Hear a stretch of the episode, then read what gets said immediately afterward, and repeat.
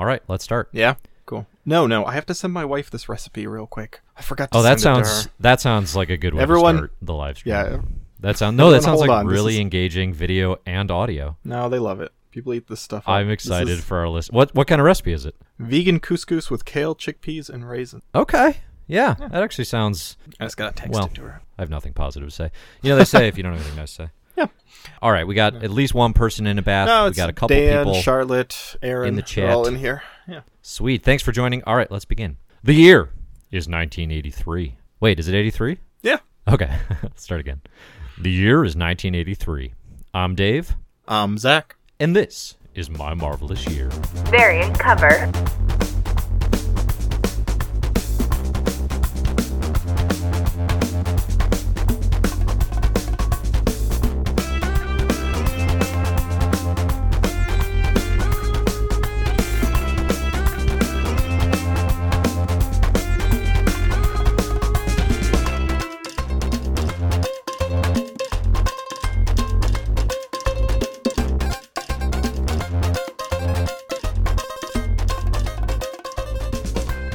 Hello and welcome to My Marvelous Year. I'm your host, Dave Buesing, founder and editor in chief of comicbookherald.com.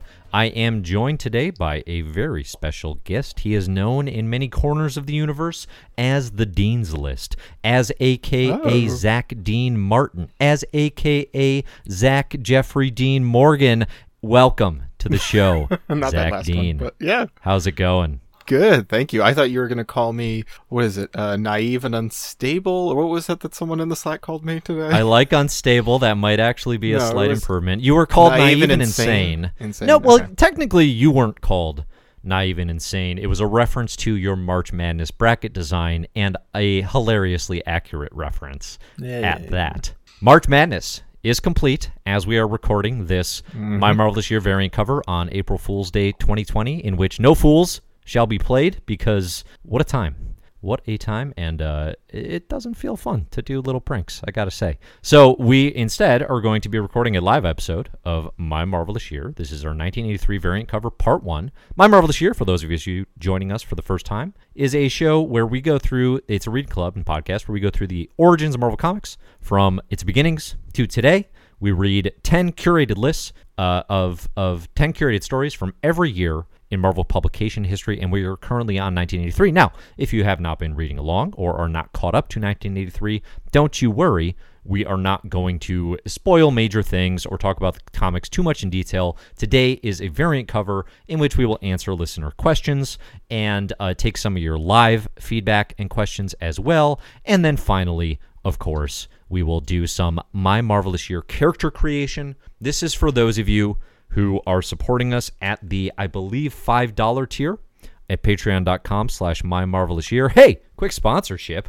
My Marvelous Year brought to you by patreon.com slash my marvelous year. You can support us there, get all sorts of cool benefits. Zach, what's our first question? Wait, no, do you have any updates? Status updates, fun things? Ooh, Uh, well, I mean, sounds like you've got a uh, sick vegan recipe planned for tonight. That should be fun. Yeah, excited about that. Do you? Uh, let's talk about March Madness, kind of in brief. Um, we don't have to go into too much detail about it, but Spider-Man One, which I guess Shocker. is the Shocker. yeah, at least like Shocker was not in the contest, actually. it was To be pretty fair. predictable. No I Herman guess. Yeah, Schultz. he he was not. Um, but I don't know. It was interesting. At at the end, it kind of really seemed.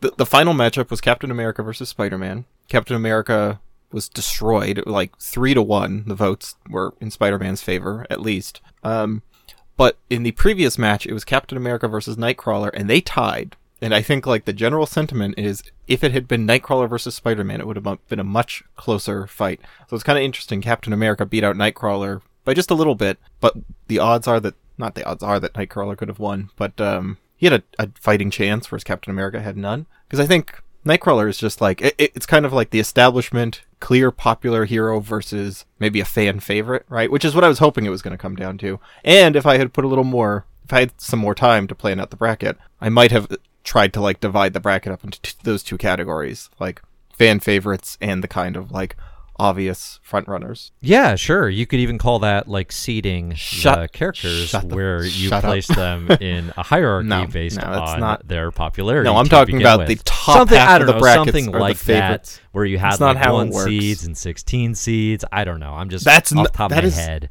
I feel like idiotic. this might be idiotic to think that that I is do think that um, anti-sports agenda aside, which you got to take your agendas out of the show. Oh it's not a sport. too much. this is a it. popularity What's not? A, it's not a sport. How dare you talk about March Madness like that way? Basketball is not a sport. Our whole thing was voting on who you like more. God, we've already been over this. You're you're baiting me. I hate this. You don't think? Uh, for, I am baiting you, but Oh, that's fair. Um, all right, I won't do it any further. I, I will say the Nightcrawler Cap matchup was deliciously closed. Um, that was really fun. I love Nightcrawler. Yeah. He's my favorite X Men character of all time, and uh, seeing him really, I, I don't understand. They tied, but Cap moved on. What happened there? we flipped a coin. I mean, we did that for. Um, Oh, it was, it was a literal coin, coin toss. Yeah, Yeah, yeah, yeah. I did it. On, I did it on camera for the Twitch. So Oh, awesome. Okay, yeah, I didn't realize that. Um, hey, did you know to participate in chat on uh, on Twitch, you have to have an account? Little Yeah. uh, little Yeah. detail Well, there yeah, for of those course. of you who might be similarly struggling to do things uh, like chat as myself. I'm I'm very young and hip. Oh, I thought you were like uh, worried people were gonna. No, I mean you just. I mean you don't have to subscribe or pay money or anything, but you need like a username, and that kind of comes with an account. How much money do I have to pay to chat? Oh my god. I'll give it to you right now. I'll do it. I just want to chat. Uh, so let's. Yeah, Spider-Man One. I think we've got a bunch of great ideas for future brackets. Um, Justin in the Slack came up with a really good one, which is like doing runs. I think that will definitely be a future one of like starting out with like Miller's Daredevil versus Bendis's Daredevil. You know, Ditko's Spider-Man versus McFarlane's Spider-Man, and then you know winnowing those down to like the best runs of certain superheroes, and then the best ones get paired down and meet each other later. I like think that you called really it. Ditko Spider-Man. Controversial take. I enjoy it. Oh yeah, it's it, that is that is clearly Man. Ditko's. Yeah, that's Ditko's work. Wow. The Yep. anti Stanley, the manly sentiment comes Mm-hmm. out the strongest it's ever come out. We covered the entire 1960s, and not once did you take his hard line in anti Stanley, the manly stance. Um, Mm-hmm. Yeah, I, I think good eras of comics, good uh, creator specific runs would Yeah. be pretty fun.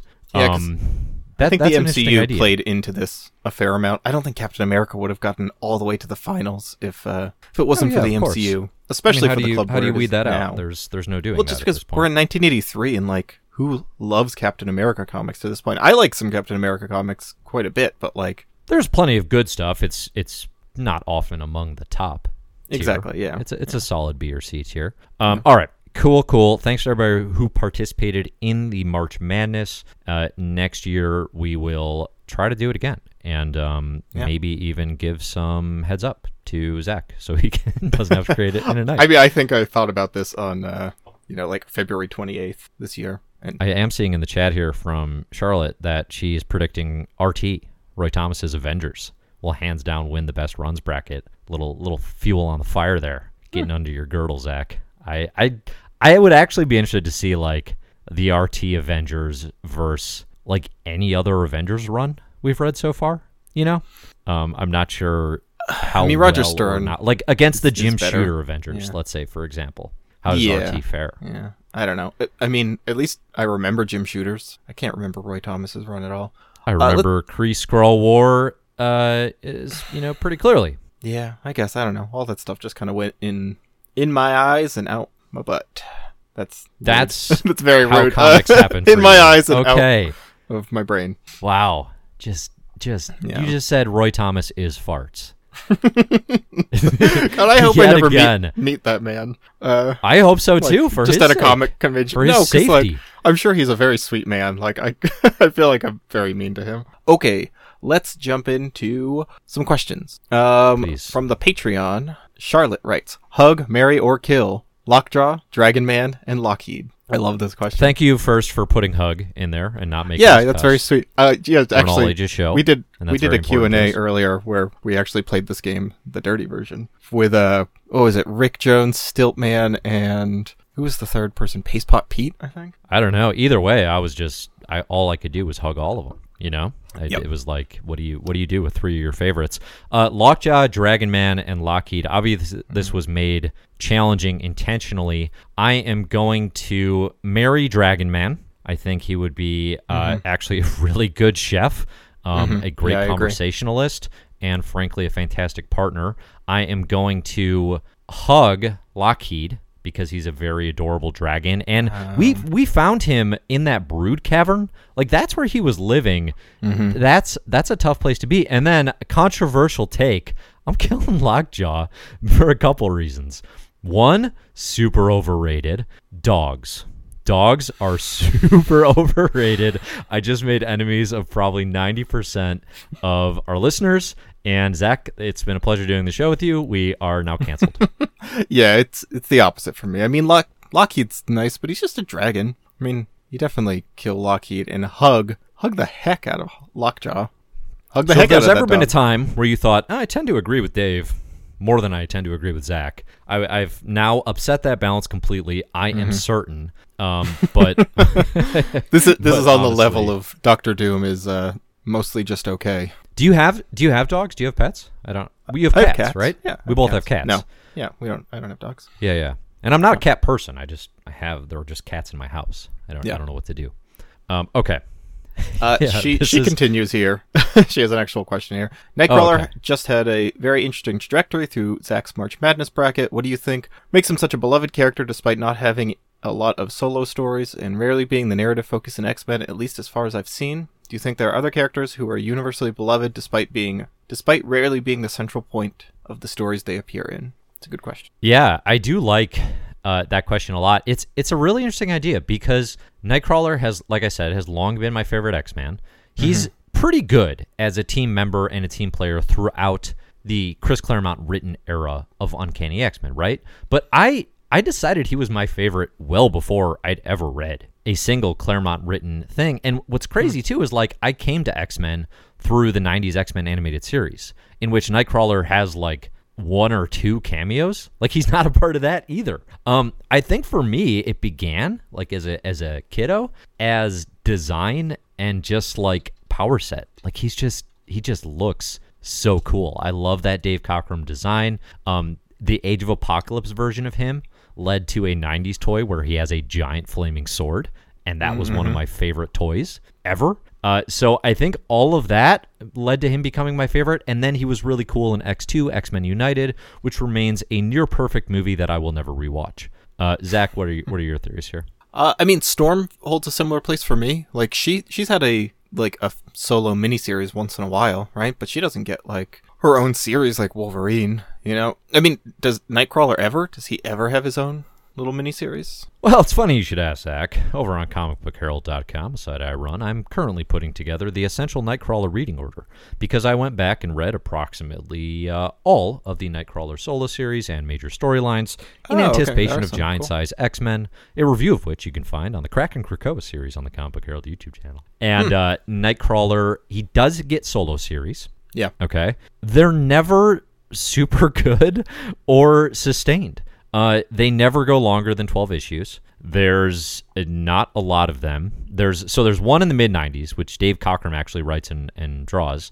Um, that's only four issues. That's fun. I think actually like the stories of his that I like the best are not parts of his solo series. They're parts of him focusing on him in the X Men. So it's like the uncanny stuff, obviously. When he goes to Excalibur, which we haven't gotten to yet in the club, um, he's a very fun member of that team. Amazing X Men is a super underrated book that came out in like 2013. The first five issues of that are really Nightcrawler heavy, and they're really, really fun by Jason Aaron and Ed McGuinness. Um, that's steeped in some some Marvel continuity X Men stuff from that decade. So don't don't read it if you don't want to be spoiled or anything. Um, but yeah, like he's he's a very fun character when he shows up. But no, he doesn't really hold his own solo, and frankly, most X Men don't. Um, Yeah. Storm had a solo series. Again, that's another probably 12 issuer. Uh, the second trade has a comic book Herald quote on the cover. I was about Did to mention that. I yeah, no, I did that. Yeah, it's fun. So I, I always cool. I feel very Uh, proud of you every time I see that. Yeah, yeah. Thank you. I appreciate that.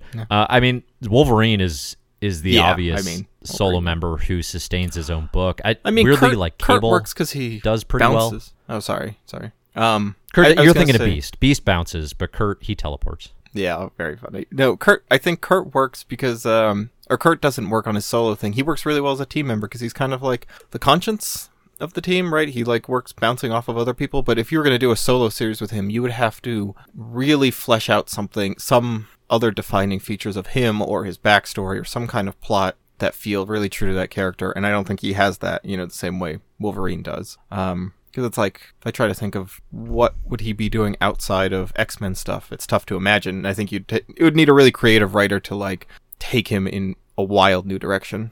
Yeah, so the the 2004 solo series takes him in a uh, supernatural detective direction, um, which sounds Ah. probably a lot cooler than it, than it plays out. Okay. Um, it's like it's very it's like putting Nightcrawler and like what does he do in his off time? Well, he's in a horror movie with with demons and exorcisms. Um, it's not great. I, I didn't love it. There's interesting stuff here and there.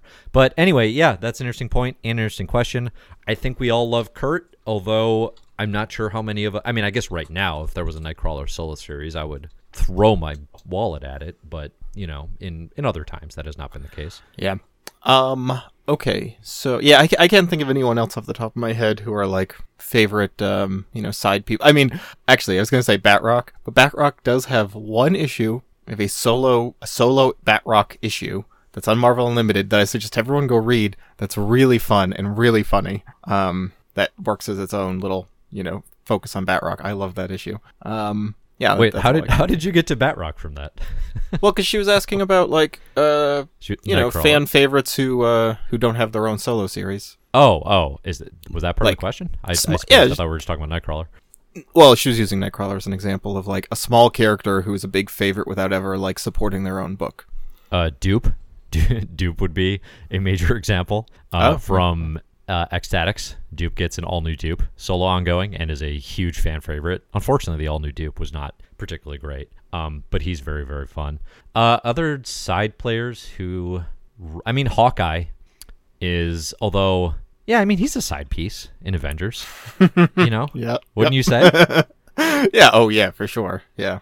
Yeah, and He's then he blew up piece. into having you know that a great couple solo series. Right? the best. Apparently, the I best haven't read Marvel them, solo so. series of the of the last decade. I mean, I I'm forcing myself not to read how I have those and ranked. like wait for the uh wait for the club to get there. that's I appreciate you holding Yeah. off on that because Yeah. here's the thing, and as I think somebody pointed out in the Slack, like we uh so now we're at 1983, and the lists are getting a little longer. The episodes are we're giving a little more breathing space, right? We're probably going to do we're not probably we're going to do a four part series through 1983. 1984, I think will be five because of the special Zach's Choice episode.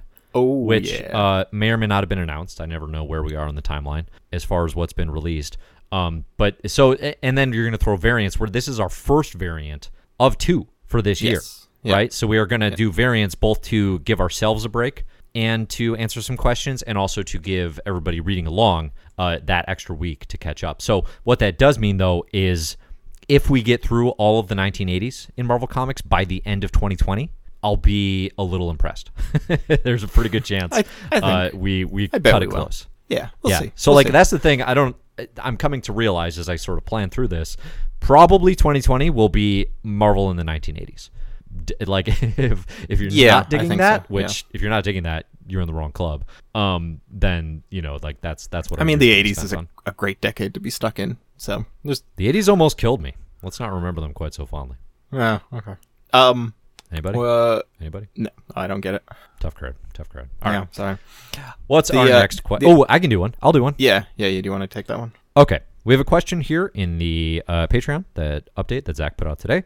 You can find that over on patreon.com slash my marvelous year. Uh, Carlton asks, can we update the 1985 list in the Excel sheet? I'm getting really far ahead with all the extra time due to the virus. Okay. Uh, I would say n- no.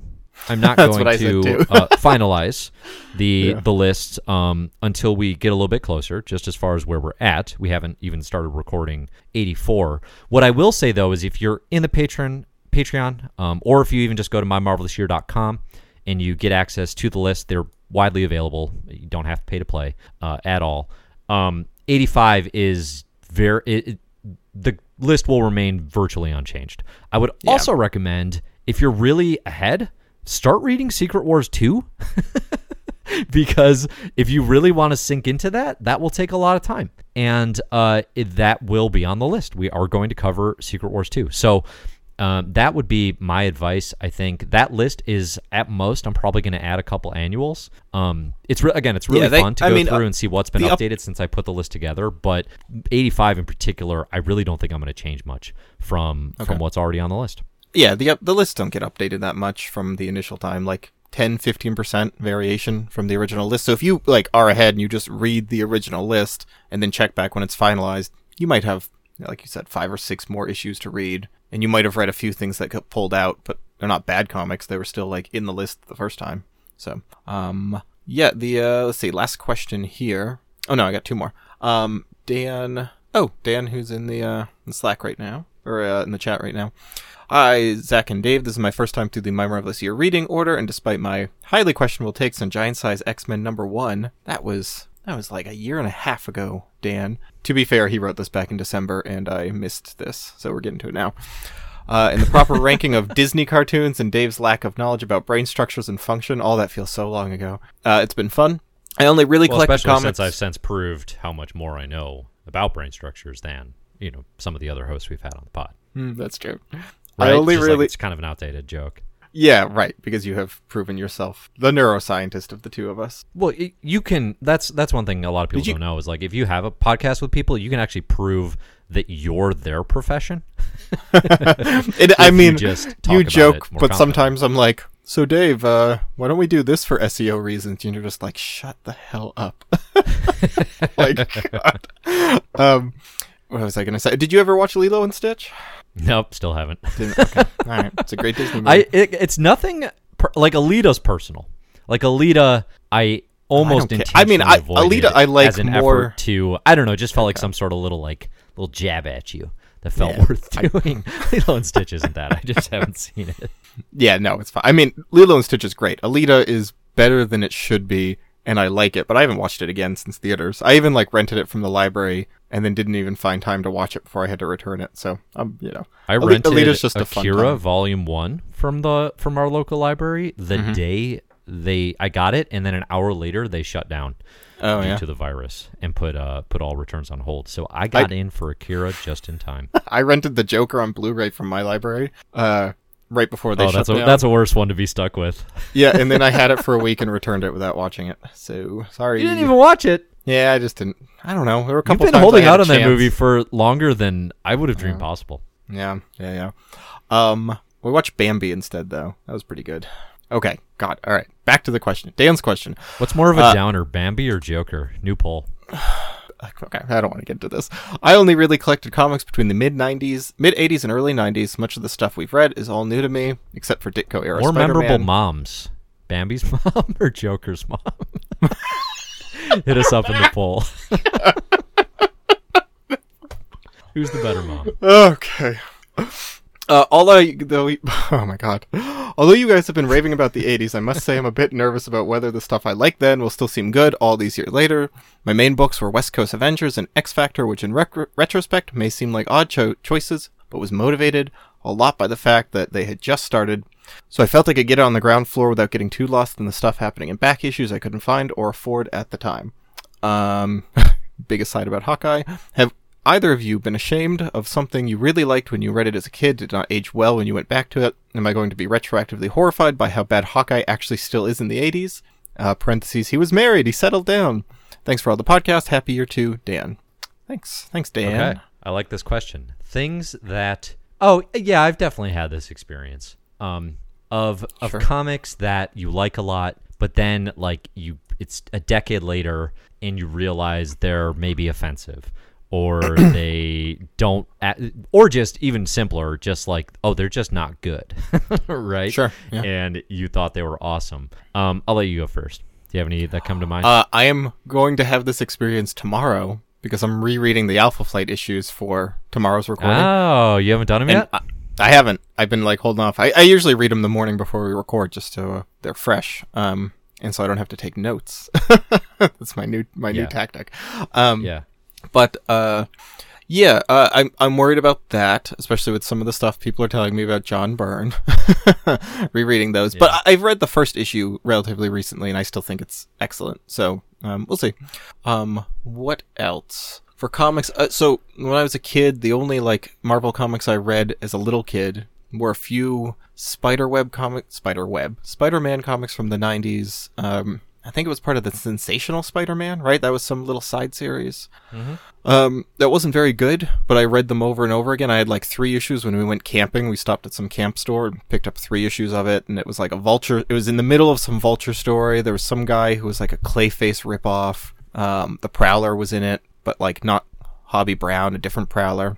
Oh, people are screaming about your hair because you just took off your hat and you're bald now.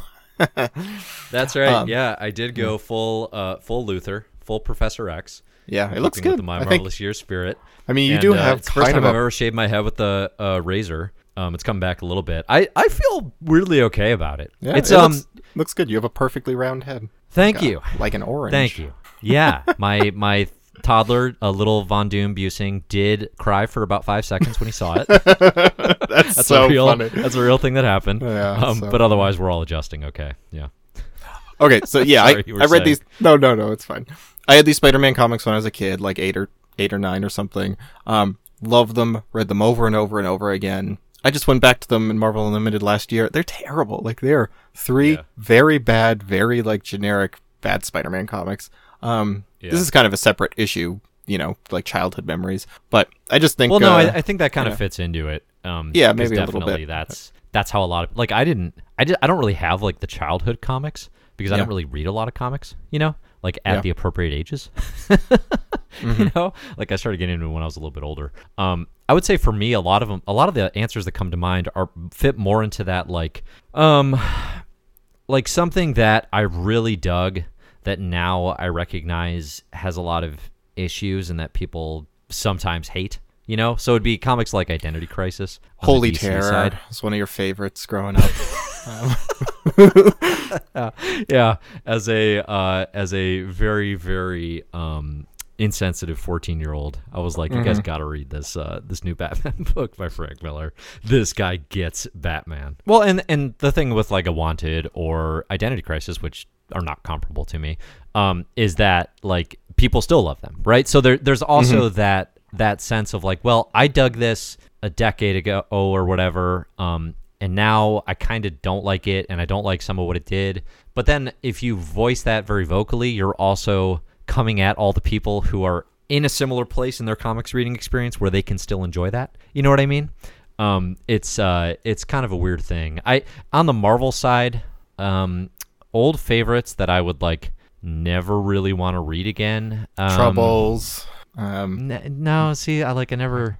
I read Troubles as a teenager. I don't know. Some of that early 2000 stuff definitely is going to be interesting. I guess the Ultimate Universe is is I'm asking this question a lot, although I'm still having that comfort food nostalgia experience from Ultimate Spider-Man. There's Mm-hmm. definitely stuff there that when I read it the first time, I did not think as critically of it as I do now. Uh, in terms of some of the casual, I don't know, like like homophobia and use Yeah, of certain slurs and things like that. Um, but but big picture, I still think they're pretty good comics. Um, I'd be curious about like the JMS Amazing Spider-Man run because I really loved that when I was really getting into comics. Same with like Yeah. Avengers Disassembled.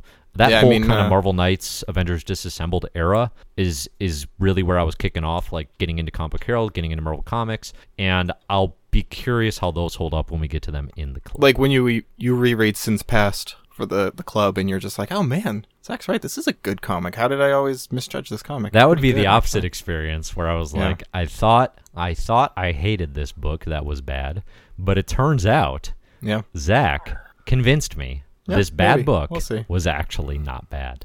Well, you know what? I'm I'm uh, I'm curious about that with um, Secret Wars. Like we're reading Secret Wars next year, and I'm like I'm fully prepared to. I think I've said this many times. Go in with a very open mind and maybe like readjust my expectations, and that might change my uh my perception of it. Um, You know what actually is the biggest one for me that I'm a little nervous about is Age of Apocalypse. Because. Oh, yeah, you said you that that, also yeah. has all time great memories for me. Hmm. Um, and it's uh, I mean I know it's not like objectively Watchmen, you know, so that'll be interesting to try and make it through again as well. Um, yeah, what else am I? Yeah, I don't know. I, I d- haven't had that experience with comics too much. Yeah, I've had that with other stuff, movies and books and stuff. Um, The original Star Wars that- trilogy was was definitely one of the most recent experiences I had just like that where I watched them all again before Force Awakens and I I had in my head that I was kind of like no these actually aren't that bad they kind of got me into Star Wars because they came out at a point in time where I hadn't experienced any of that and uh and no it turns out they're terrible it turns out Yeah. I was dead wrong in thinking I defended these movies so I'm sure there'll Yeah. be some like that in comics I mean, I was just surprised by I reread Preacher, and I was surprised that like, oh no, like this is still pretty good. It's not. It wasn't just like 19 year old Zach who was way into this. I Yeah. mean, there's some there's a little cringy stuff in there, but that's still kind of like a comic's kind of hard to deny the the like the power of that comic. Um, okay, uh, I got one more question here from Peter. Uh, he, I'm gonna shorten this down. He specifically is asking about. Uh, let me see how I can sum this up. Would you be interested in a retro run of characters who get either a short shrift or that maybe weren't portrayed in like a sensitive light early on in like the Silver and Bronze Age? Uh, he uses the example of Ant Man and the Wasp, both for the fact that they are not that interesting in the Silver Age, and then also the way that they are portrayed is not that you know there's not that much nuance to it. Um, Hang on, hang on. Sounds like I misspoke. people, people in the comments are upset. Uh, I I love the original Star Wars trilogy. When I saw it, I'm talking about the prequels that came out in late '90s, early 2000s. Ah, Those do not hold up. I, I Okay. like the prequels more than the original trilogy. Um, yeah, That would be a blazing, blazing take. I will say I uh, I like the Last Jedi more than uh, the original trilogy. if I had to choose just to watch any one of those movies, You've said that before, and I, Yeah. I definitely hardcore disagree. But Yeah. I, I, mean, you not- can't not disagree hardcore that that's what I want to watch. I can disagree with a lot of your opinions and take them from you because somebody Okay. has to. I take them I mean, I just- myself Yeah, so that that's- others don't have to hear them. no, I I don't. No shade against the old Star Wars movies. I just don't have that like big fondness in my heart for them. I guess They're I've been digging some Star Wars Rebels and Clone Wars. Ooh, yeah, I I'll wanna- I with, see uh, those. the baby in the morning and watch some of those. I those are kind of like good, the so- the Star Wars. I like the whole Star Wars universe more than I specifically like most of the movies. like some of my favorite Star Wars media is outside of the movies, like uh, Oh, Knights of totally. the Old Republic, and stuff like that. Okay, Peter's question basically: Would you be interested in retro runs of characters, like going back to characters from the Silver Age or etc., different eras, and like redoing them, kind of just like retelling classic stories, but with a modern viewpoint, with like a, he says, you know, like a genuineness and sensitivity that weren't present. So he uses Ant Man and the Wasp, um, Fantastic Four with Richard Reed Richards, and I keep calling him Richards. Um, I Reed love, and I love this Doom influence. Yeah, I know, I don't speaking mean to- It's fantastic. uh, and then like Black Panther, you know, who uh, who kind of vanishes for a while. So, um, a, like, a run what ca- that was yeah. written today, but that Today, was set a- in those time periods. exactly, like relitigating basically the Yeah. the earlier era of those comics. Um, I mean, a fair amount of that stuff exists. Like Marvel had a whole year one, or no, what they they called it season one because year one is DC's thing. Yeah. Oh Um, right. Yeah, those are good. you know they have those books. I none of those aren't fantastic actually. Um, some are better. I like the. X Men one. Yeah, there's That's Greg the one- that's- that's the one I've Doctor read, Strange. so- That's pretty good. yeah. Um, so they, they've done some stuff like that. I, I generally I'm not that interested in that.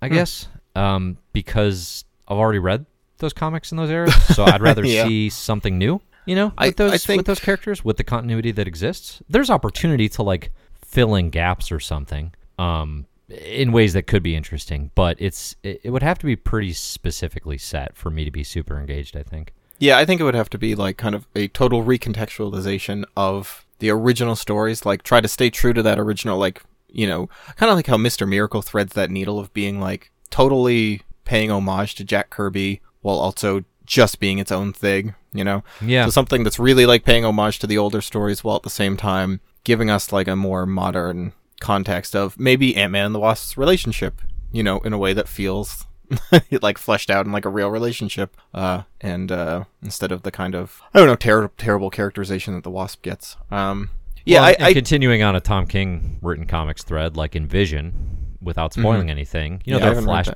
flashbacks to Yeah. Mm-hmm. his time with Wanda, the Scarlet Witch. So it's and those are integrated very, very effectively. So I think in that regard, it can be very successful. But if the entire book was that, you know, I I don't think that'd be exciting. Um, that said, if if they said like, hey, Ta-Nehisi Coates is going to do uh, where was T'Challa during um, Secret Wars or something, Like, I'd be interested. I'd Yeah. be curious why that might be uh, an avenue a creator wanted to go. You know, Yeah, sure. Yeah, yeah. I guess it would just have to be done with purpose, like anything, like any good comic series. Um, be purposeful today, Yeah. my marvelous year listeners. That's our that's our mantra. okay, let's get to the surprise segment No. Of this variant cover. We have a very, a very nice, a very generous and sweet Patreon backer, Justin Wollenhopt, uh, aka KOS, who basically has bought five five of the the active Slack members um, who don't have characters. He bought five characters for people. Um, so I'm going to announce who those are in a second, but just to Do let you know? know, no, no one knows yet. This is a surprise. Oh, so I think is a few of yeah, a few of them are in the Slack right now or uh, in the the Twitch chat. So um, he yeah, we wanted to do this. The the thing recognizing that generally we kind of ask for your input when you you back us to request a character. Um, you know, we get your input about do you want a hero, do you want a villain, do you have any details you want specific about that. We didn't do that because we want it to be a surprise. So Justin, I talked to him about this. If you get your hero or character, villain, whatever, um, and you're like, oh, that's great, but you know, I kind of had an idea that it, for the future that I had planned, still totally fine, and no one's feelings will be hurt if you eventually want to like change and get a different character. So just Just wanna- know that we will give your character malaria. Um, No, they malaria. Will, they will not make it. ooh self burn. Yeah, yeah. Okay. Uh, all right. So the uh, the five people we've got Mormagil, uh, Jean Duteau, we've got Dave Coleman, we've got Charlotte Fierro, and who am I forgetting? So some oh Tyler Tyler Webb. Uh, are all, all had characters bought for them by Justin. That is super cool. Thanks. yeah, it's so being so sweet. Yeah, yeah, and it was a lot of fun coming up with so many new characters. Um, I these might be a little shorter than normal because we have five today. So Oh, mine are Um, mine are like both of mine are very tall as a, a character detail. you, you just were like, uh, st- son of Stiltman, sister Stiltman. I should start doing that. Sadly, no. All right, you've got three to do. Yeah, I've let me- got I'll- two. I'll so why don't you begin? All right, I'm going to start with Tyler's character. Uh, he is a physicist. He's a doctor guy. He's a physicist and neuroscientist, and he uh, just this this sounds based on on a true story. Okay, yeah yeah. He's uh, just uh, as an aside. He's also a uh, a wife guy. Um, wife guy. Yep. Gosh, you love He, uh, wives. he he's working at his university. He's stuck in this like backwater university. He can't get funding. He can't get any respect because he kind of just keeps working on these controversial, maybe murky moral morality th- th- these experiments that like you know the NIH is just not going to fund because uh, he's, the he's NIH human. won't let me be or let me be me, so let me see. Right, kind of I, like I that. love hearing that three times in a day. was, it, was it funnier the first time? I mean, it was because you did the NIH in there. Yeah. Yay! anyway, so he uh, he decides he needs to start. He he has these big plans for for an experiment. He's going to start self funding because he's got he's got a killer like a killer uh, invention on his hands. And this invention he calls the CPU, the Cerebral Processing Unit. Okay. Basically what it CPU is- is, is an acronym that uh that is in use, but I, I like the use of cerebral. Yeah, just switch a little bit because brain, cerebral, duh. Yeah, you were not a neuroscientist, you wouldn't understand. So I, he uh, honestly, I thought you were talking about the uh, the X Men's mutant hunting device. oh, is it? Is it Well, called the Cerebro, Cerebro. Uh, well, yeah, I know. I mean, it's it's boring. Um, he lures. Boring, he says. No, I mean my thing. My thing's boring. My thing's boring. Ah, I'm, Um, just, I'm just saying. He lures people into his lab, specifically undergraduates. You know that you lure in with like a free a ten dollar gift card to Subway if you come participate in my social psych study. Lures them in, straps them all up to a machine that basically creates a giant, um, like neurological circuit of their minds, links them all together as a single mind, and then via an Ansible transmits that Whoa, whoa, computing whoa. power. Translate. what? What In part? Ansible? Oh, it's like a faster than light communication thing. It's like a sci-fi. Con- it's a sci-fi concept. You you wouldn't understand. yep. Uh, I mean, Okay. Ender's Ender's Game sequels use it. it. It's like a theoretical. I don't know. It's basically meaning that he can he So gets you're the taking a information card out of cards brains. deck. Yeah, yeah. Oh, yeah. Ooh, it's pretty funny. Um, Yo, so basically, what he's doing, he's he's hooking up the more brains he hooks up to this machine, the higher computing power, and he is using human brain as you know, like as processing power to boost his own mind to hyper speeds of both. Uh, I mean, it's kind of like he can um, become like Sherlock Holmes in the uh, Robert Downey Jr. movies, where everything just slows down. Oh, he can just react. Just the RDJs though, so the the bad Sherlock. oh, I love, I love those two movies. What? Oh, I'm You love no, the RDJ Sherlock? I think I've seen each of those like three or four times. I like those movies a lot. Have you Yeah. seen um? Have you seen uh the Sherlock BBC series? Ugh, I do not like that series. And you hate that? No, that series is pretty lame, man. no way! Yeah, Oh my goodness! It's okay. There's there's an occasional good episode of that show, but uh, An occasional good app. Oh, this Yeah, is this sorry. is. Oh, we have nothing in common. those movies are so fun. Um, okay. Anyway, it basically like the more people he hooks up, he's just creating a you know a, a and what's the word an auxiliary brain for himself that can be more powerful than like any one brain could handle. And with this, Okay. he goes and commits crimes. He goes and robs banks. But because he can like absolutely predict what everyone, you know, he he can hold an enormous bank hostage because he can keep an eye on every single person in the bank and like So he's you a know, genius, but he, but he's he's physically holding up banks. Yeah, yeah, because like I, I mean, it, this processing power allows him like to view things as if they're moving in slow motion. He can like Uh huh. Calculate everything that's happening, so he can you know keep an eye on everybody. Keep, you know, observe everything way uh, way better than uh, a normal human mind. Uh, and he calls himself the synaptic scoundrel. The synaptic scoundrel. Good Yep. name. Good Okay. name. All right. Questionable brain logic and use. No, of no, this is all this is all real. Uh, Good name. Okay. oh, you know where I got the uh, inspiration for this? In Dungeons Uh, and Dragons, there's a, a monster called uh, a brain rat, I think, something like that. Uh, what are they What called? Cranium rat rats? do? Does it crawl into your into your ear like the Star Trek worms? No, uh, it it's a rat that like is kind of a hive mind, and they uh, the more of them that get together, the smarter they are. So like when you're fighting them in a uh, D and D game, if you fight like five of them, they start using tactics. If you fight like fifteen, they start casting spells. And then when you like see thousands of them, they're basically like you know a big unified hive mind. So That's a cool concept. yeah, I dig yeah, it. So I, I kind of stole that for Tyler. Yeah. Cool, cool, cool. Uh, All right. Okay. Next let's, up, uh, who do you got? we have a character to create. For one, Dave Coleman. This is a new character in the Modern Marvelous Year shared universe. Uh, Yep. In junior high, there was a friend of his sitting next to him, made a joke about the very cute teacher that they were uh, both in class of. He said, you know, I bet, you know, either of us would like to be smooching that teacher. And Dave Coleman said, I wish, man. And after saying that, he woke up to find himself planting a big wet smooch on one, the teacher, under mistletoe at a holiday party. Okay? Weird. Thing is, it was two weeks before Xmas when he was talking to his friend. Mm-hmm. He wakes up here and he remembered none of how he got here. It's two weeks later.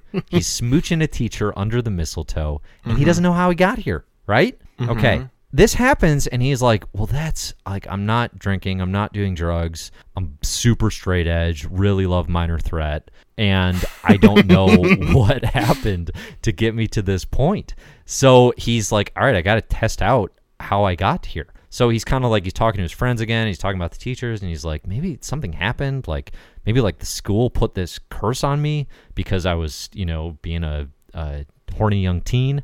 And uh, what happens again is one of his friends says, "Can it be summer yet?" And Dave again says, "I wish, man." Bam, it's summer. Okay. Three months later, he lost all the time. He has no idea what happened. It's not like everyone around him experienced the same thing. It's only him. Everyone else went on with their lives. Everything happened like it should, and um, he's just now in summertime. So he's like, "This is dope." I just say the words "I wish, man," and I'll, whatever I want will happen. So he's using this power. He's abusing it here and there, but he, he's having these little time jumps every time. So he's trying to be cognizant of that. But one time, his friend next to him says about uh, you know one of the girls in their high school i'd like to marry her and dave c says i wish man bam wedding he's 35 years old he lost 20 years of his life Wow, he took him a long reconsiders every yeah married. totally right and it's like he the world has gone by he's still the mind of a 15 year old um and he's uh he decides at this point that he's got to use this power one more carefully, but two for some good in the world because all it's done so far is get him some hot smooches under the mistletoe, um, some hot weather in summer, and a really hot wedding. I mean, I'm still hung up on he kissed. It. I mean, is this this feels like a um like a John Byrne story, like the the implications. I mean, how much older is this teacher, Dave? Older enough to know better.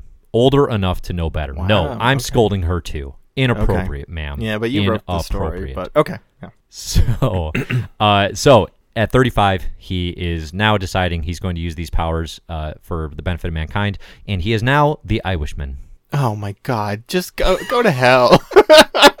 Stop it. One of my faves. Oh, that's that's. I, I actually really like this until you told me the name, and now it's the worst thing I've ever heard. I think you're Um, the best. What's the next one? Dude, this is uh he basically has the power of weight mate. You know weight mate? No, I don't. Who's take, that? Uh, wait, no, weight mate's a pill. It's a prescription drug you can take. You take one pill for every day that you want to pass by. So, like, say that it's Monday and you have a lifetime achievement awards on Saturday celebrating your career. You take five weight mates. You wake up at Saturday. I've never heard of this. Yeah, okay. Sounds very Yeah, healthy. it's and real, Very yeah. normal. Okay. Yeah. Uh, ridiculous. Uh, okay, I'm gonna do uh, Mormagills next. Okay. Uh, wait, I had more McGill. No, what? No, you had Jean Duteau. We both took more. No, I did not. I took more McGill. How well does yours translate to Jean Duteau? Because mine is a little more McGill poorly. specific. oh no! All right, I guess we need to hold off on Jean Duteau. I, I think he's not in the Twitch right now. More McGill's gonna get two characters. I mean, I don't think either of these translate to, to someone besides More McGill. Mine is mine doesn't. super more McGill specific. All right, well, Well, I get, we will we will circle back to Jean Duteau. Hang on, hang on. You Uh, we- you do yours, and I'll decide if mine's too specific. Okay. Okay. So Mormagill's character, since we don't actually know what I Mormagill's basically the only person in the whole Slack who I like have genuinely no idea what their actual first name is. like other people use handles, but I you know, I see their email address or something, or when they back on Patreon. But nope, Mormagill He's the most just appropriately uh, anonymous online. Yeah, which is he's- uh, fr- great, yeah. Frankly, just a good, safe measure to take. yeah. yeah. Um okay, so he uh his character's name is Ricky Spencer. Ricky's just like kind of an average guy. Yeah, like he went graduated high school, he uh went 4 years of community college, has a hard time, you know, finding uh, finding a good job, but uh, he gets by okay. Yeah, pretty uneventful life, working odd jobs here and there. But uh I mean the only thing about Ricky is that occasionally, I mean he kind of inexplicably gets in these passionate romances with people.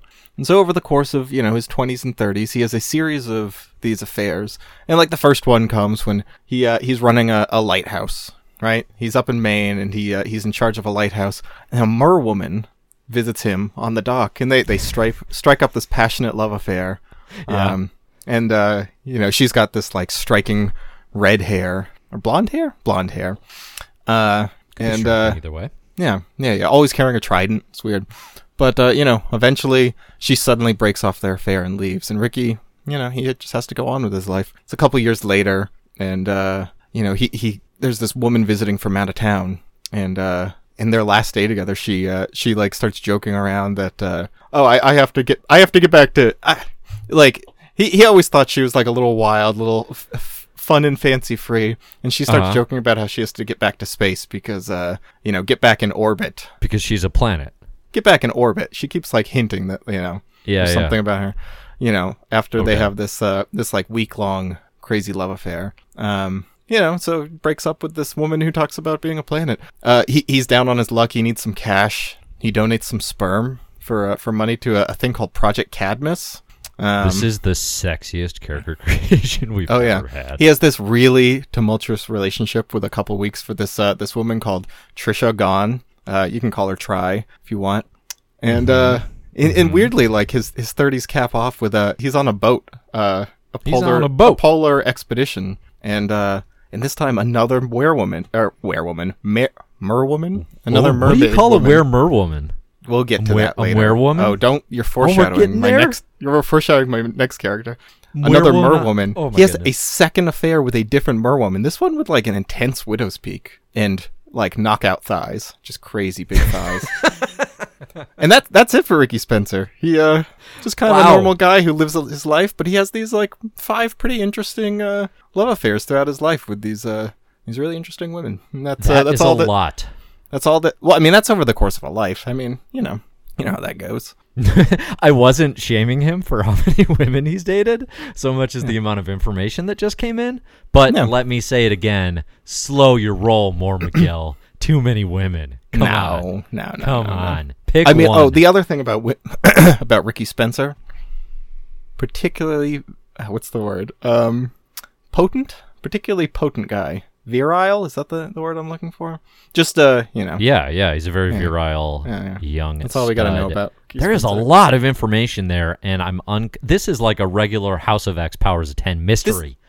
What's going on in all of this? Why are we talking about his sperm so much? I don't Wait, do you, do you? Oh, do you really not? Because if you don't get it, no one will. If you don't get the joke of what I'm doing, I mean, let's just say I may have been distracted. Oh Uh, but let's let's see in the chat. if okay, you you carry getting- on and see if everyone tells me they don't get what I'm doing. I'll uh, I'll explain further. All right, you, Okay. you tell me your Okay. your next one. Can you do this one for Jean? So I could. Um, I'm, I've seen in the Slack while you were talking the idea to instead do Ultimate Mormogil. Which I, really like the idea of. Yeah, I like- I like giving My a couple different- Year. Because mine mine's kind of a joke one off. I I can't. I'm not going any farther with that character. So if you actually have a okay, I guess I need to explain the joke because uh, okay, this is my favorite. So this is a segment know. we call Zach. I was hoping His this I would be able to land And this. It's always really, really fun. Oh, come on. You explain your joke jo- better. I don't. I don't want to explain them, but you demand an explanation be had. All right. Do you do you not know what I'm joking about? I no. Please, please tell us. Okay. I I mean, so here's what I got. every, here's like, what I got. I got uh, Trigon, and Uh-huh. I got um, Cadmus. So there's a lot of DC Comics connections here. Okay. Okay, the, the Um, joke is that half there, there's a bunch of half human superheroes out there, and he's the father of all of them, right? Namor, Aquaman, Star Lord, Trigon, and Superboy. Like those are all stories about how like he's just some random schmuck, but he is like accidentally the half the human of the half human for each of those. Okay. So he's like Hmm. he's Aquaman's weird human dad. Yeah, and Namor's also. That's the the widowed peak thigh big side woman. Yeah, yeah, yeah. No, I Yeah, maybe- I just got like caught up in that visual. Okay. yeah, it was maybe awesome. it worked better in my head. No, it worked better in our ears, Zach. Don't doubt Oh, yourself. Thank you. All right. So, in the Ultimate Universe, a previously unexplored place in the My Marvelous Year uh, cosmos, My Marvelous Year omniverse. Before the world began, there was naught but primordial black, an ebony flow of swirling void, until cacophony, violence. Kablooey! There was light, and there was sound, and in the middle there was a liquid sword. Now, eons later, this liquid sword was at the heart of a civilization underwater. It's known as Manlantis. It's a city of very, very strong, fishy men. And their king in Manlantis is the Mormogil. Now, when Manlantis is threatened by feminine wiles, underwater sea creatures, sharks, vegan recipes, Mormogil turns to the center of the civilization and he grabs the liquid sword that was formed in the heart of creation. And he rushes out into the water to fight this threat. And he swings that liquid sword. And the problem is it's made of water so it just kind of like just kind of like dribbles away you know? But sometimes they'll hit him mm-hmm. with the handle they hit him with the handle in and that's made of metal and that that that'll give you an ouchie right little bruise so, so he's the king of an ancient civilization in underwater times he's using this weapon that was formed Wait, I'm sorry. You just said underwater times. yeah the underwater times Oh, oh, long ago in the underwater times. yeah yeah this is the ultimate universe they have they so like there's the underwater Mm, okay. times Yeah. and then there's the overwater times we haven't gotten to the overwater times yet we'll get there Yeah, okay. I know what you. Mean. Yep. Okay. And Okay. Uh, his warrior name remains the Mormogil. Didn't want to change that. Mm, And his weapon is the liquid sword. So that is Ultimate Universe Mormogil. And we'll save more of him for another time. Yeah, that's actually like a character we can keep working with instead of a guy who just knocks up supernatural women without realizing it. uh, okay. um. All right. I uh, I got. I think our last one here, right? Yeah. Um. So this is for Charlotte Fiera. Charlotte Fierro. Uh, she's trying to in her her late teens, early twenties, trying to get into fashion, modeling. Think, things are going okay, but she, she's just not cracking into it. But uh, one summer, she's spending in Paris, um, and she's French, so she just lives in Paris. It's not a big deal. Um, one summer in Paris, um, she uh, she's got a, she has a bad summer. It's just it's a rough summer. She gets bit by tiny vampire. Yeah, and uh, Guy gets and- everywhere. yeah. She, just as she's starting to like, all right, figure that out, you know, re- realize what's happening to her. She can only go out at night, etc. She gets bit by a damn werewolf. Damn werewolf in Paris. Out the blue. Yeah, yeah, yeah. Guess what? She's a vampire werewolf. Just it's awful. Um, Is it? yeah, yeah, yeah. I mean, all all the Bad rules combo? and restrictions. Yeah, yeah, yeah. Even worse, a month later, hit by a car, dead. Oh. Yeah. But you know what? No, she's a ghost. She comes back as a ghost. She's a vampire werewolf What? ghost. Oh yeah, my goodness. all three, all at once. It's just a, a triple whammy. I mean, as soon as this happens, Silver Cerebellum, wherever he is on Earth, like he, his ears are burning. He is, he is very upset about whatever's happening in Paris right now. But Yeah. the thing, the thing about he's got to get that rash on his ears fixed too. yeah, he's got. be a problem. Oh, hey, when when he uh, senses a werewolf, that that rash, it's is it lupus? Huh? Lupus? oh, I got you with that one. You gotta ask. surprised. Yeah. Um, the thing is, now that she's a vampire werewolf ghost, her modeling career takes off. She is the hottest property in Paris.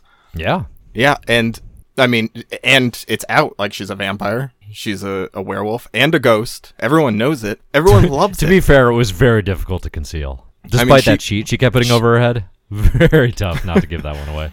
she becomes like the the um uh what, what's the word? Um like the model the spokesperson for Lacrazzi fashions. Ooh, she's like yeah. the number one model there. And becomes a worldwide sensation. And her character's name is ooh I gotta it's French. Gotta um, pull it up. Uh Elouve Leblanc du Sang Eleve LeBlanc du Sang. Mm-hmm. Could mean literally anything. We have no way of knowing. That's yep, very yep. cool. Very, very cool. yeah uh so All right. that's it I, We I will- have so one for Jean if we want to do it. I just thought of one. you, you just you you just thought of one Yeah. Okay. I mean, if if you, f- I, I don't mind taking another couple weeks and, you know, really giving them a good one. If uh, okay. Do you guys hear That's- this? Do you guys? Do you hear the everything you confidence just heard that- is the sound of doubt. That is the Yeah. sound of tremendous doubt I'm sorry. and complete lack of confidence. I'm confidence. sorry. I'm gonna. I'm building you up. To do it, Dave. You got this. Thank I can you. see. Yeah. You know what? I wish your for your head now that it's bald. I wish you had more veins popping out. Just think gotta of, like, work that on would that. really complete the picture if you had those cool veins on your temple. I don't. I don't know if that's a strength thing or if that is an anger thing. Probably anger. I need to be angrier more often. No, I think to it's get just a. the veins popping. Uh, yeah. No, you got to work out your forehead more. I got to do more forehead and Yeah. top of head workouts. I definitely have been neglecting that Yeah. uh, in my routine. All right, let's do a a Gene um, Jean. here. yep, that's the He's one. also also French. All right, also French. In That's his character, also French. okay, done. oh, that's fun. Uh, in the French version of the CIA, which we all know is called the CIA, uh, Jean God, is a okay. hardworking uh, spy, and he, you know, he's counterintelligence agent in our modern times. And his secret trick, like, so it, a lot of what he does is he works in decoding enemy signals and he works in an office where they might get um, signals or messages from other nations, and obviously all those are going to be come in in different um, languages, right? So he works with a team that translates these, and he um, he uh, he, he works with his team very very strenuously and they pass along these they transfer them they give information right and there's a lot of back and forth and during one of these missions where uh, they're intercepting secrets and they're passing them along to the the CIA um, he he Really? uncovers Pleased yourself with that one. yes I did. Um, he he uncovers a pretty terrible secret. Mhm. it is uh, coming from the Americans the CIA, and it is about the the secret that they are in league with the French, doing some fairly uh, despicable tracking of individuals. Right, they are monitoring all their phones at all times in ways that would be very, very upsetting to both the American and French public. Hey, Dave, you're supposed to make these stories up. Ayo. oh and well i mean we, Sick we never said burn, they can't American be true to life and so he he takes the secret and he's like before i give this to the government do i tell someone and before he can decide what to do he uh he's walking along and the the CIA eh, they've had some suspicions that he's been maybe kind of you know on the on the fence about working with them for a long time they send a couple sneaky agents to interrogate him so they grab him the secrets never go anywhere. He has them in his pocket. They grab him, they throw him in a room, and in the process of doing so, he fights back and he falls into one of the translating machines. And the, the huge electricity surge spikes, hmm? and it shocks him to his core, to his mind. He's in a coma for three weeks. When he wakes up, all of a sudden, people walking around him, uh, he can't like. It's like they're all like speaking, you know, totally foreign language. He doesn't understand anything anyone's saying. Um, and what what happens is they're all talking to him like he should understand them. He doesn't. He recognizes like I'm still in France. It's not like I went somewhere, but he can't understand anyone, and no one can understand him. And what he learns over the course of the next few weeks is he is completely untranslatable. Everything he says cannot be understood. And those around him speaking are all only speaking in a language that actually he starts putting some ciphers together, only he can understand. Okay? So he can now So he, under- he just has brain injury. He has aphasia, is what you're getting at. No, no, no. we You're, call you're him the use here. The So aphasic he, man. he strikes out on his own. He strikes out on his own, Uh-huh. and he finds actually a group of like three or four. So he puts this cipher on the internet, right? He puts this like language that only he can hear. He puts it out there, and he's like, "Does anyone else speak this?" But when he says it, it's like you know totally un- not understandable. Yeah, sure. And um, th- they're like three or four people reply. Three or four people have had the same thing happen to them, and they now have a secret society working against the CIA and the you know the the plans they have that are you know nefarious and cell phone related. And he finds this group and he founds them, and they become the untranslatables. So he is leading this group of saboteurs in the French government to expose French secrets. And they can do this because everyone around them thinks that they can't understand anything and that they don't speak their language. So they'll talk about it in this language that only the untranslatables can understand right in front of them. And all these secrets are therefore exposed. So the untranslatables is here. Welcome to the My Marvelous no, I like I like it. That, the newest what- spy did group. you you literally just come up with that, or is that something you've had like bouncing around? Let's just say all now. Let's just say I plagiarized it. Nope, that was all because I have a hard time saying Jean's name. That's pretty good. No, it's good. I like I like that one.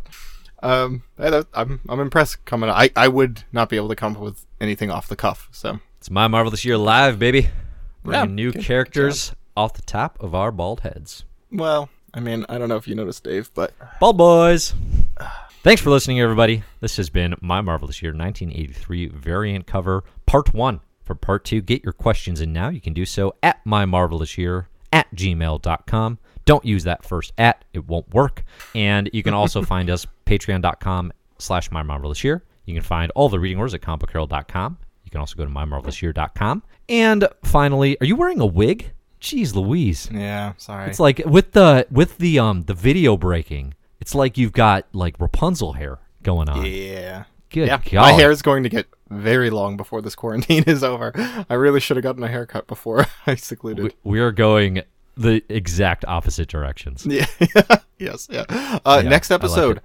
Is not Alpha Flight. Never mind. Never mind. Forget it. Don't look forward to next week's episode. It's going to be garbage. That'll be 1983 part 4 is But when we cover Alpha 1983 Flight. That's coming up every Monday. is- yeah. New My Marvelous Year episodes drop at the crack of doom. That would be midnight. Uh, thanks all of you who joined us live. It was super fun to have you here to listen to us uh, create our My Marvelous Year shared universe characters and to answer some of your questions. And of course, thanks for your support. It is very, very greatly appreciated.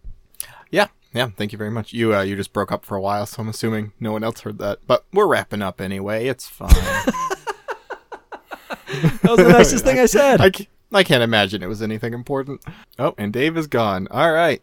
Peace. Uh, thanks for, for watching. you guys are awesome. Bye. year. Uh, see you next year. See you next year. We will see you next year. Oh, see you next year.